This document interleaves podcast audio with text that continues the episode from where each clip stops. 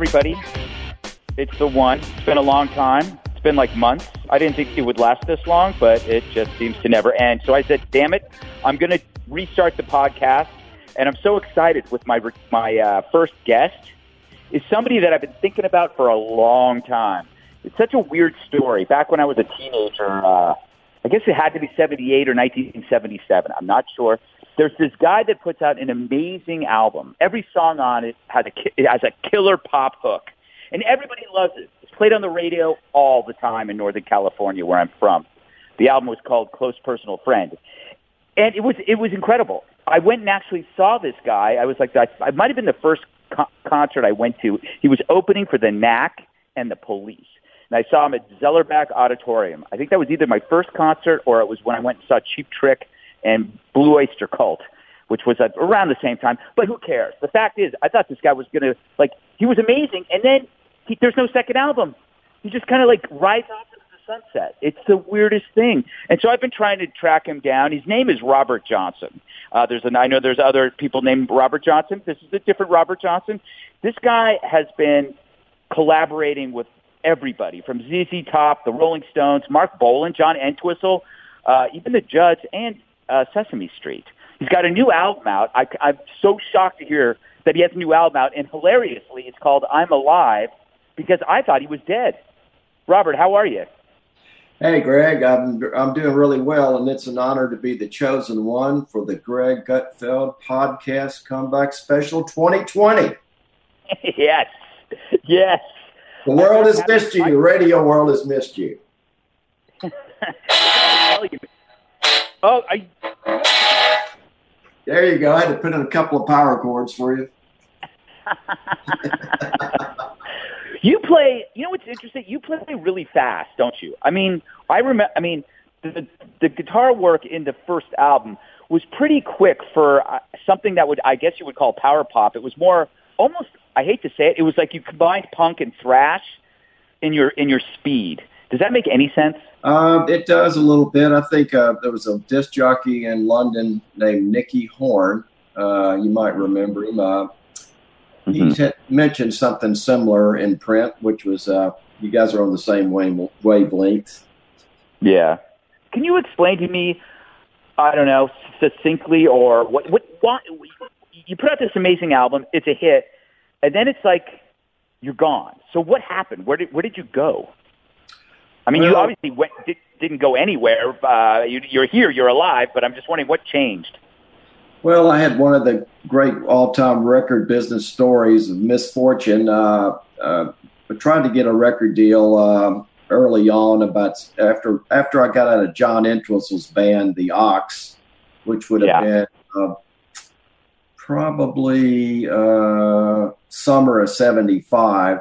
I started really trying to, you know, people wanted me to do my own record. So we did a, a record for Chrysalis under the name of Lash LaRue, which mm. was myself, my bass player from Close Personal Friend, David Cochran, and uh, Chad Cromwell, who was our first drummer, who ended up being Neil Young's drummer on Rockin' in the Free Worlds, played with McCartney. He's a wonderful drummer. And uh, we put this, we did this record for Chrysalis and couldn't get any traction from it because disco was at its peak and there was just not any room for, there was no power pop, no punk rock yet. So that, that record kind of transposed into Close Personal Friend.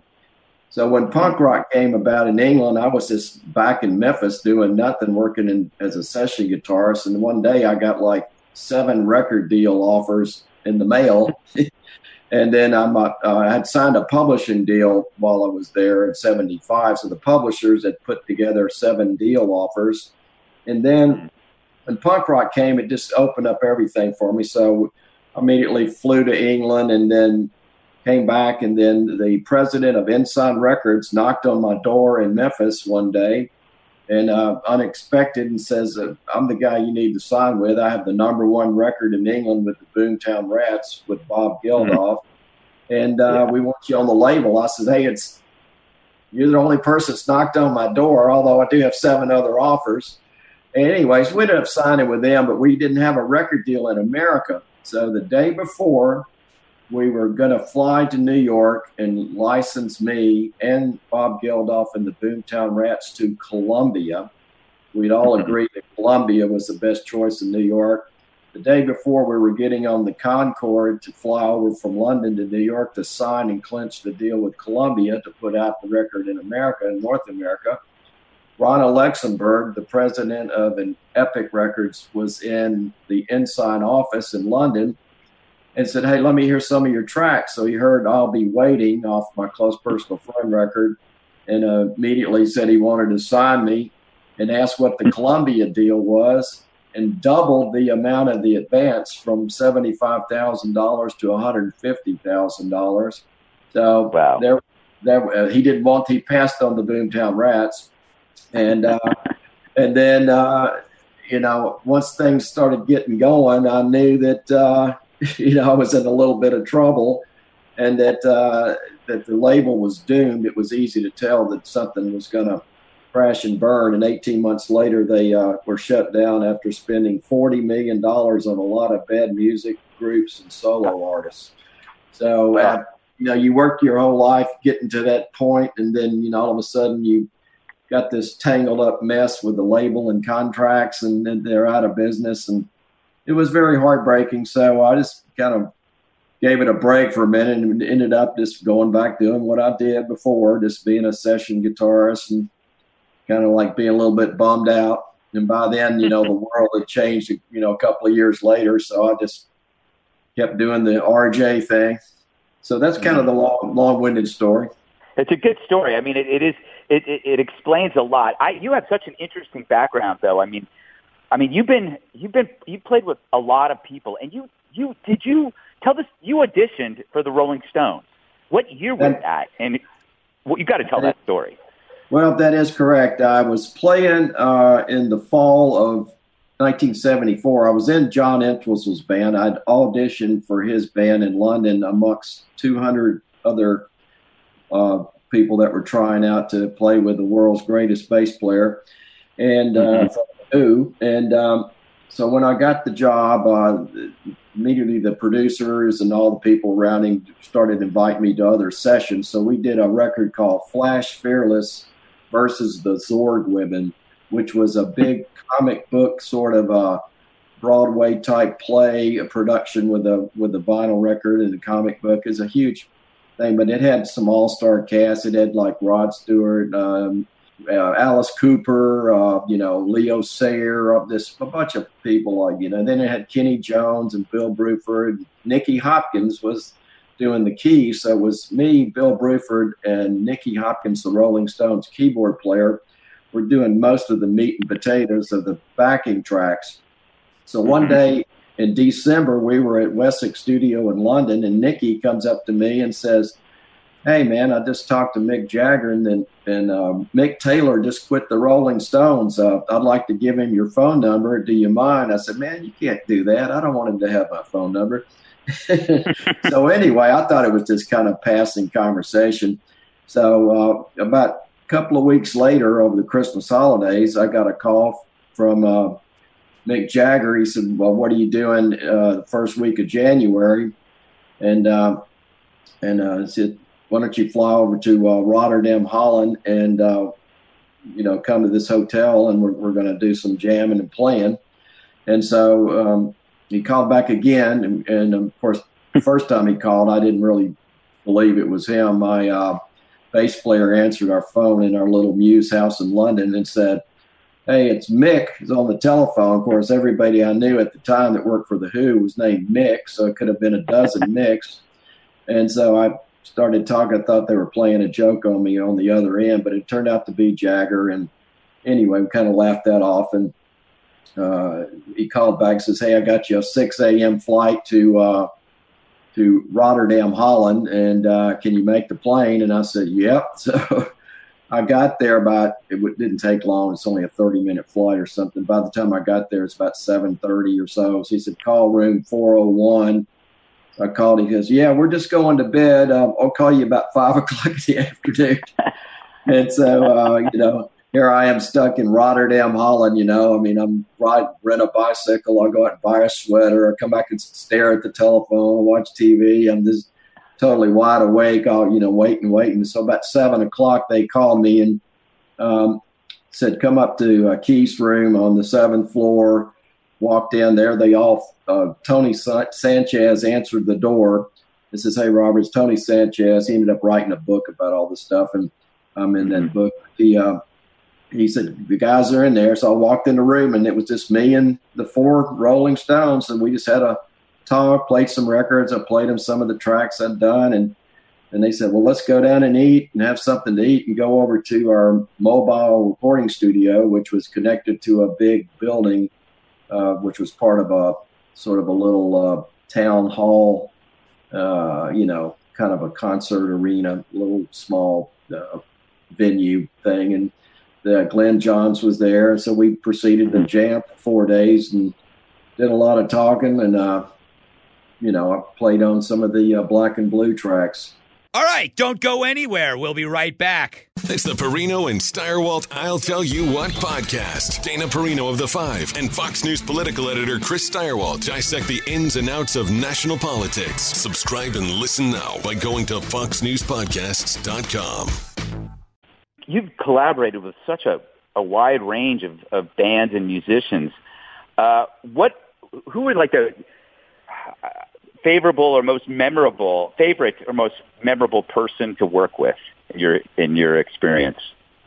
I guess probably Isaac Hayes. Uh, he was kind of my first big, well, one of the first big breaks. It was about late '69, and I was, you know, about 16 years old, and um, and then by the time we started working, I did ready to turn 17, and um, and uh, started out just doing much of nothing. We got a call. I was actually still in school. I'd gotten out of school and he had called me at my mother's house. The parents and my mother called the school and said, You need to get home. It's something important. So I went home and they said, You got to go to San Francisco. And Isaac said, Meet us at the airport. And we flew to, uh, you know, San Francisco and opened up for Led Zeppelin.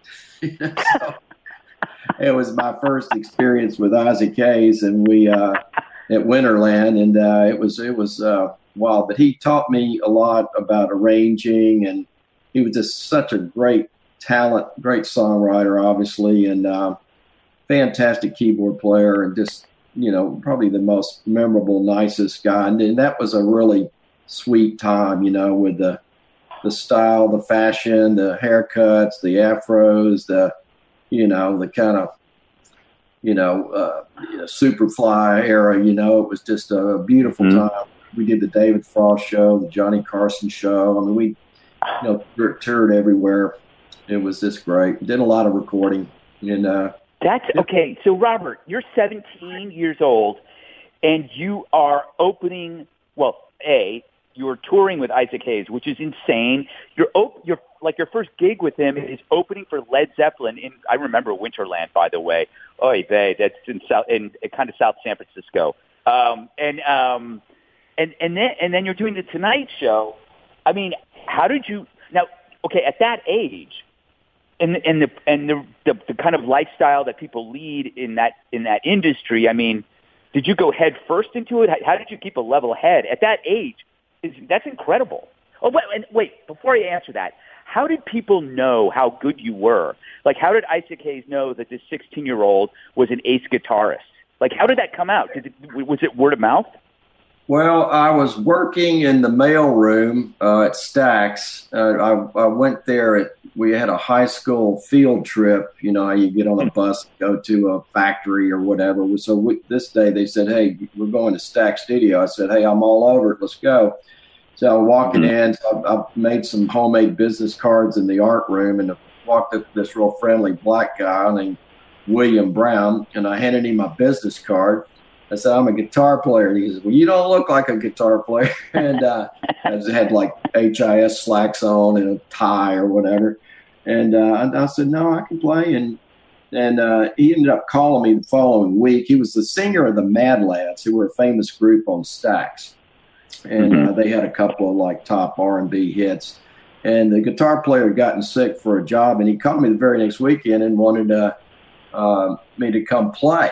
And so this was, you know, Martin Luther King just gotten killed. The city was just kind of all up in arms, so you really couldn't have a, a black person come to your home and pick you up. So I had to sneak out of my house and go around the corner and and, and meet the, all the, the black guys, the band, and go to the gig. And mm-hmm. uh, and that's where it kind of started. And then uh, I met Roland Robinson, who was the bass player of the Buddy Miles Express, who had just gotten off tour opening up for Jimi Hendrix, and he was playing with Eddie Floyd. And he said uh, we had cut some demos for Sir Mac Rice, who wrote the song Mustang Sally. And we were just all in the studio one day and said, Isaac has to start a band now. Hot Buttered Soul had just gone, it went gold in three weeks and platinum in five weeks and he's getting all these offers to play, uh, and you know, and and you're in and they were saying, well, we want you to be the guitar player. I said, well, you know, you got two or three other guys around here, Michael Toles and Bobby Manuel and whatever, and they said, no, man, and uh, we want you, and so we had a jam, and Isaac says, man, this is the guy we're taking. So there, that's how it kind of happened. Wow, that's fantastic. So I, now to my the earlier question was, you know, was this over? Like, it sounds when you're talking about it now, it sounds very matter of fact, and you're kind of you're very calm and and like as you're as you're talking about it. But when you were that age, w- was this overwhelming to you, or were you so confident in your in your talent that you knew that this just made total sense? That this was a, a thoroughly natural thing for you to be doing.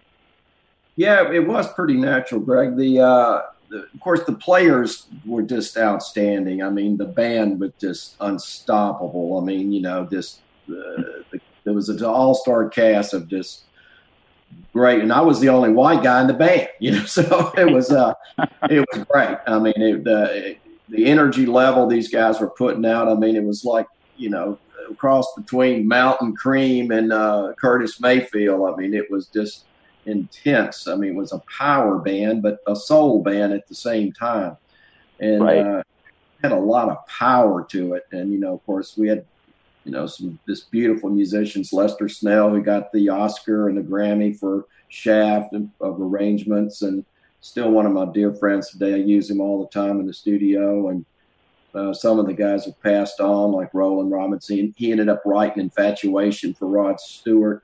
It was just an all-star mm very similar to uh, people you surround yourself with. You know, you just got magic combo. You know. Hmm. Man. So I asked you like, who was great and wonderful. Do you have any? Who was the worst person you ever had to work with? Is it, are you probably not going to tell me, but I'm going to ask anyway. But is there somebody that uh, that was like the opposite of Ice Case? Yeah, well, not really. I mean, I, I can't really recall anybody. I mean, um, you know, it, it, wasn't the happiest time with the Rolling Stones. I mean, you can read all the books and see what was going on in '75. It was a little bit, uh, uh, man, but then those guys were just fantastic too. I mean, they were all just great, uh, lovable characters, and they were so nice to me and um, uh, incredible musicians. I mean, it, it's almost an enigma of how they work. You know, you, if you see them individually, you go, man, if these guys get together, they can't be that good. And then you put them all together, they're just ultimately fantastic. So it, uh, you know, that was a big thrill. And of course, with Entwistle, you, he was just great too. I mean, I, I don't really have anything that just pops in my mind that really uh, sort of a bummer or a, a really hard to work with person. Or, mm-hmm. I mean, I, I many uh, new artists that are I could tell you nightmare stories about them, but you know. but, I want to uh, hear one. Tell me one nightmare story about somebody I might know. well, uh, man, that that should have been a question from yesterday, so I could sleep on it. I I, I don't really. Uh, I mean, you know, I did I did a session with Marc Bolan. He was, was this is so nice as could be. Uh, and you know, I guess you know you you're a lot of this stuff you're doing in England or you're doing in New York or you're you know it's, it's a Southern guy. It's different. You come in, I'm got the Southern accent. I'm you know walking a little slow, playing too fast. You know what? You know it, it, it, it, I don't know. I guess you. I sort of learned how to be a little bit diplomatic. Uh, not always when I was a kid, but you know, just kind of go with mm-hmm. the flow. So I don't really, uh, you know, Alice Cooper, that was great. Uh, you know, just uh, um, I think the the Judds were a little bit of a pain in the ass. Uh, that's about all I can say. the Judds, you know, uh, I don't know why I'm not surprised. You actually uh, you played with Marc Bolan. I mean, that's kind of interesting because he's like such a mystery. I mean, he passed, he died. Uh, I believe it was a car accident, right? I think Marc Bolan. Another 27 club. He died in a Mini Cooper accident driving home. His uh, wife, girlfriend, was the driver, who was the backup singer in his band, and she was mm-hmm. uh, sort of like a ex Ikette or something. She was uh, this beautiful, mm-hmm. uh, you know, black uh, background singer girl, and uh, I think her name was Gloria. But that was very sad. But I had um, been involved a little bit with Jeff Beck recording here in Memphis. I was, you know, doing stuff around the studio where they did the Jeff Beck group solo album uh, mm-hmm. with Max Middleton and my good friend Bobby Tench, who was uh, the singer. Still talk to Bobby today, but they ended up dragging me back to England, and it was through um, that was '72, and uh, and that was uh, um, I met Marc, and he'd had an album I did called Sandra Rhodes, who was uh, the singer for Rhodes, Chalmers, and Rhodes. It was a three-team backup uh, singing group that did all the Al Green records, a lot of the stag. You hear them on this records on the radio all the time, every day still. And she'd done a solo record and I played on that at Sam Phillips' studio, and somehow Marc Bolan had a copy of it. He was infatuated with it. I don't even know how he got it so fast, but you know, promo promo records get out pretty quick. And um, he wanted to meet me, so we ended up uh, going and hanging out and going down to the studio in London and uh, doing some jamming on the song demo. You know every it, it's amazing. I mean you're you're kind of like uh i was um, i almost thought of forrest gump or but or zelig but you seem to be everywhere where there's important music being played. Did you ever get sucked into the like the hard partying lifestyle or were you pretty level headed through all this oh pretty much level headed i mean everybody went through the kind of hard thing of maybe uh, 79 to 83 or 4 that was about it for me you know i had mm-hmm. enough but you know, I was definitely sort of just a laid back, you know, pot smoking, you know, kind of cool dude. You know, that wasn't drinking much. I mean, I didn't, I didn't really start drinking until I was in my 30s. So I was more mm-hmm. into working out with karate and you know, jumping rope and trying to stay fit and being skinny. You know, 120 pounds. Wish those so, days were back. I, now I have a question for myself, a selfish question. So during um, I decided to take up guitar about I don't know I don't know I, I had a guitar for a long time and then work tore me away from it. I was making progress teaching myself guitar and then I hit a wall and I realized how I hit a wall is that you can't go on YouTube and just pick videos and play from some like you can learn like a riff but you don't learn anything. Do you have any advice for me? Uh, there's some old videos. I'll, I'll try to get you some that actually taught you how to play guitar. They're not around much. They, they, when they were out, they were on like VHS or Betamax. You know, I don't know. I don't even yeah. think they're on DVD. I might. I'll, I'll dig up a couple of those. There was one I think from Rick Derringer that was very uh, cool, and it actually was informative. You know. Yeah. Uh, but the, but the be- the best thing to do is to find another friend and play with mm-hmm. another person. You know, I mean that is the best way. A neighbor or I mean, as many people as you know, there's somebody in the woodpile that's got to have a guitar that strums on it. Try to get to a session, a jam session, and just sit there and play Gloria until you learn it backwards. You know. Yeah, you know it's funny because the only time I've ever really learned anything, I have a friend named Paul who is, you know, I'm sure you've talked to Joni, who's my producer. Her husband plays excellent guitar, self-taught, and when I'm around him and we we play, I learn things. But when I'm alone, I I find myself going in stupid directions and uh, um, and and directions that I think I take because they're easy, and as opposed to directions that might be challenging and and whatnot. So I see that like if you're with a friend, the friend could challenge you, and especially if the friend's way better, which he is. uh, then that helps too because I don't think I add anything to his skill set other than maybe he, you know, uh, it's a great way to like test his attention span having to listen to my noodling. What what tell, tell me about okay your latest album I'm Alive. Um, where can people find it? Um, is it on iTunes? And and uh, why did you call it I'm Alive as well? Well, I, I, I called it "I'm Alive" basically because the first track is a is a remake of a Holly song called "I'm Alive," and uh, it's on Burger Records, which is really the probably the closest thing to a real record label out there. Uh, you know, it, it, those guys, Sean and Lee, they they just run a really tight ship. It's, I can't say enough good things about Burger Records. I mean, they we've sold a lot of cassettes. They they're bringing back the cassette market, National Cassette Day. They're selling cassette machines. I mean, they're um, vinyl, the high grade thick vinyl. Uh, yeah. Just, oh, but the the record, um, it, I called it that, and uh, a good little point on that record too is uh, Alan Aldridge, a dear friend of mine who was the Beatles artist. He did Beatles Illustrated. He did the Apple Records logo, the Hard Rock Cafe logo. Uh, beautiful art. He did the, you know, House of Blues logo. Uh, but he worked with Lennon and McCartney close and uh, did the beautiful book Beatles Illustrated. He did the cover, and that was the last album cover he designed before he passed away. Wow. Yep. So it's a, it's a good record. It, it's a great record. It's got Jimi Jamison, my friend from Memphis, who was in the band Survivor. He's on two tracks. I even have Mick Taylor from the Stones on a couple of tracks. I got uh, you know uh, this. There's just some great, great people on the record. You know, and, play, and Mick Taylor just plays some the best slide guitar.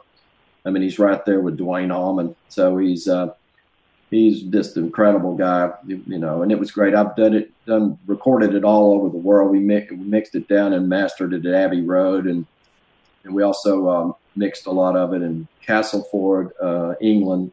Uh, at Chairworks. But I mean, we, you know, it was recorded, you know, California, New York. I mean, I worked on it all over the world. Finally got it ready, and it's out on Burger Records along with uh, the 40th anniversary of Close Personal Friend. And we plan to have more product coming out um, on that soon. Even the the Missing Chrysalis album from 1975. That's fantastic. I, by the way, thank you so much for the cassette machine. It is amazing. It's hilarious. It was such a great gift in the, in, in the cassettes especially. But I, I would urge all the, the viewers, uh, listeners here to go to it's Burger Records. If you go to the website, and um, you got to get both records. You got to get I'm Alive, but you also have to get Close Personal Friend because you just can't go wrong with that album. Every well, both albums are great. Close Personal Friend is like a it's just a classic. It's just one of it's a it's a, it's a great album for for at in any era was it 1980 then? Well, we started working on the record probably uh, technically around uh, 75, 76. Yeah, and right. We signed the deal in 77. It came out in 78. Right. And uh, and then it, and then they could just get the the momentum stayed through 79. I think we sold a little over 200,000 records, and mm-hmm. um, you know, it, it hit the Billboard charts at 98, but by the uh, type, it broke the top 100 in all the three charts, Cashbox and and uh, whatnot. Mm-hmm. But and in England as well, it uh, we had four or five singles in England just off the uh, record. I mean, the record was re- released everywhere. You know, I mean, all over Europe, uh, Japan. Ensign was a monster. They had Dutch phonogram behind them, and it was just you know released all over in various forms, various labels. I've never seen so many records, but I've been living in London the last three years, and I've been coming across records I had out on labels I didn't even know existed. You know, so it was so amazing seeing you. You, uh, it was uh, it was a unusual concert. It was you, the Knack, and the Police. It was in Zellerbach, 1979, which is Ber- the auditorium in Berkeley. And you weren't announced until later, and I was like, "Holy crap! I I know I'm more interested in this guy than the Police." And the Police just had Outlandos D'Amour out, D'Amour out, and they didn't have enough songs. I remember, if I remember correctly, in their encore, they had to repeat two songs, and they is- and they ended up doing the the song with the blow up doll as well. But um, it was. Uh, it, and then of course in, sandwiched between you, who did a great set, and the police, who were okay, was the Knack, which were just like I never heard of them, and then they exploded. I guess almost uh, uh, two months later uh, with My Sharona. Did you ever uh, end up playing anywhere with the Ramones at all during that period? Or I was curious if you ever ran into the Ramones because you seem to know everybody, but it's just a long shot. I did run into uh, Joey Ramone several times over the years, and I ran into those guys at the record plant when I was doing finishing up Close Personal Friend because I finished it up, mixing it and a couple overdubs in New York, uh, and right next door to the Clash. So I was there for a month, and I was with the Clash every day because I saw them in the in the hallway and had sandwiches with them, and ended up becoming oh. friends with, with Topper Headon, the drummer. And when I moved back to England in '86, I ended up uh, playing on Topper Headon's uh, solo record called "Waking Up," and um, Bobby Tench, my friend, was on that as well, and um, who was a singer for Jeff Beck band. So uh, yeah, I ended up uh, hooking back up with Topper and uh, hanging out with him and the bass player son Paul, and um, so I was around the Clash a lot, and um, and I love the uh, Clash the Ramones a little bit, not not a whole lot, but I did see them. Uh, one day I was walking in New York with a friend of mine, and uh, we we saw Joey way down in the village, and then we were up the Upper East Side, and there he was walking right in front of us again. and then we and then we went to dinner that night, and he was at the restaurant, so we saw him three different places in New York. So.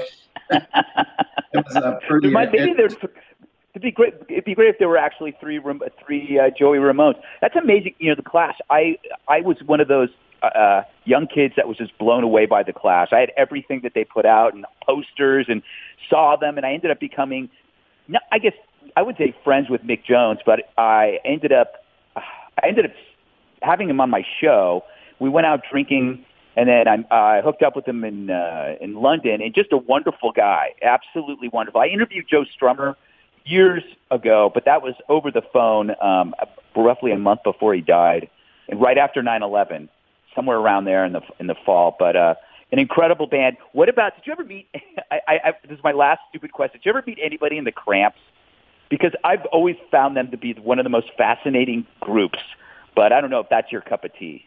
Well, they actually did. Uh, they did some album work down here in Memphis at the studio I was working worked at for forty years, Ardent Studios. They uh, uh, they did a record here. I think Jim Dickinson produced them. A friend of mine. Yes, yes, that's right. Yeah. Oh yes, yeah, I, I have met. I have met all of those people. they were. I had. I had. I was. I had a weird evening at Lux Interior and Poison Ivy's house in like 2003. I was also a Cramps fan as well. I was just curious because, you know, there, you know, I think 75% of the band is now dead. The surviving member, Poison Ivy, is still around. Uh, Kid Congo Powers is is doing other stuff, but like Bryan Gregory, who was kind of crazy, Lux Interior, Nick Knox, they're all dead. All right, I'm going to shut up because now I'm rambling. So, fans of this show have to be fans of Robert Johnson. Go to Burger Records online, um, order is order his music right right now. And Robert, it's been a pleasure talking to you, and I'm going to keep bothering you. And we have to get together either when I'm in LA or if I get to. I am going to be in Memphis, by the way. I think in um, August or September, but we t- we'll talk about that later offline. okay, my brother. Thank you, sir. It was great talking to you. Thank you, Greg. I'll see you soon, my friend.